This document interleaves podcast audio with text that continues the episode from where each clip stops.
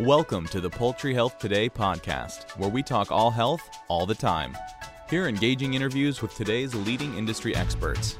Hosted by Poultry Health Today editors, podcast episodes highlight the latest ideas, insights, and advice to improve poultry health, welfare, performance, and food safety. Hi, my name is Caroline Stocks of Poultry Health Today, and with me is Professor Brian Jordan, who's an associate professor at the University of Georgia. Brian, thank you very much for joining us. Thank you for having me. Now, we've talked together about infectious bronchitis virus a lot in the past, but today we're talking about surveillance in broiler breeders rather than in layers. Why is less surveillance done for breeders? It's an interesting question, and I don't know. Um, I don't know exactly why we do less surveillance, other than the fact that that layers and breeders both are such long-lived birds. Uh, it makes timing uh, timing your sample collection very difficult. In broilers, you know, we're looking at anywhere from five to eight weeks. We have a typical infection window of about three to five weeks of age, right? So we have a very defined target in doing surveillance in broilers. But for our long-lived birds, it, it's it's more difficult. And we typically don't do it as often because uh, if we're not seeing clinical signs, then we're not as worried about viruses that are circulating. So, how does IBV actually affect breeders and, and what kind of economic losses can they cause? Um, so, the typical presentation in broiler breeders is a drop in egg production where the birds are infected after they've come into lay, after just, just right as they're reaching peak production or after they've reached peak production. They'll get infected with the bronchitis virus. Recovery is variable. Sometimes birds will see a dip in production, you know, a week or two, and then they'll come back up to peak. Uh, other times, the birds may never recover, and you always that flock will always fall below the standard production line after that. So, some of your research was, or most recent research, has been looking at um, the success of IBV vaccination in breeders. Can you tell me a little bit about the, the purpose of the study? Yeah, so over the last several years in broilers, we have have been experiencing a, a DMV 1639 challenge. That's been our most recent variant, and we haven't experienced that as much or to the same severity in broiler breeders. Um, it couldn't. It, it, occurred to me that we've got to have that virus present in these populations as well. Our birds are so closely intermingled with our, our population densities here, particularly in North Georgia, but especially in all the, the poultry producing regions in the U.S. So I wanted to understand number one, um, was there DMV 1639 out there in these flocks, and we just weren't seeing any clinical clinical manifestation of it? And then number two, how well our vaccine programs were working to potentially prevent infection or reduce the clinical signs and clinical severity of a DMV 1639 infection. So, can you tell me a little bit about the study, how it was carried out, um, how many birds were involved? Uh, so, this study was actually a complete complex survey. So, it was a complex in um, North Georgia, Northeast Georgia, broiler breeder complex, and we had them go out and survey every flock that they had of all ages across the entire complex. So, ages ranged from as young as six weeks to as old as 56 weeks.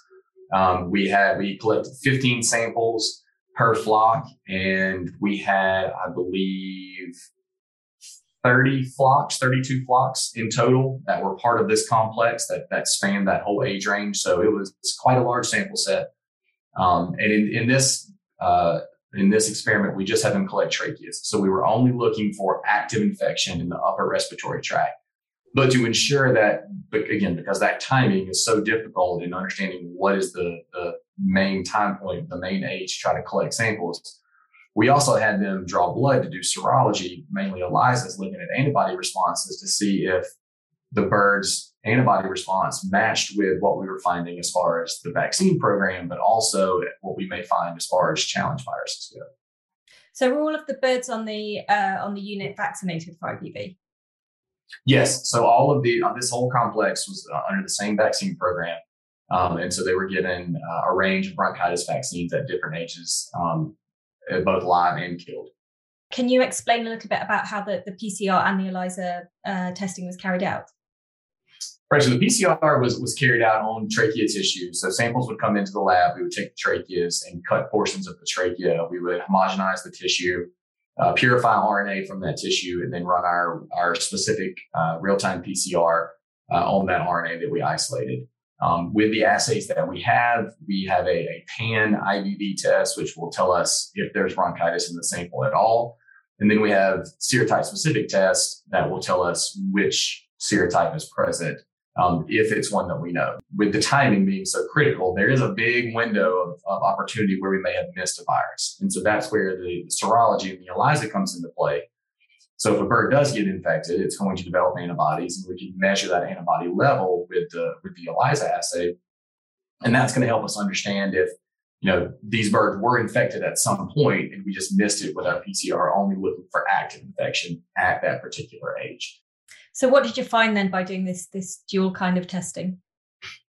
So, honestly, the main finding was that um, the vaccination protocols for this complex did not seem to be uh, as effective as we would like. Overall, the, the, the young birds, the pullets, were well below what we would expect for viral load from vaccine, and, and their ELISA titers were below what we would expect for a, a typical farm. Uh, and then once the birds got older, their titers jumped very sharply um, telling us that there was a challenge virus that moved through the flock. Now, there was no clinical presentation. So, you know, we can take that data with a grain of salt, but it at least gives us that picture and can help us kind of define uh, when we really need to look at maybe taking more samples or uh, doing some more monitoring. So, what was potentially going wrong with the, the vaccination technique then? Well, there there are a few things that could be happening. Um, it's most likely an application issue. Uh, when we discussed application in the past, you know, we typically talk about hatchery application for broilers, which is somewhat controlled, defined. The chicks are in a nice chick basket. You know, they're a captive audience. But vaccinating for bronchitis in the field is much different, where the birds are all on the floor. They're running around. There's drinker lines, feed pans. There's equipment in the way.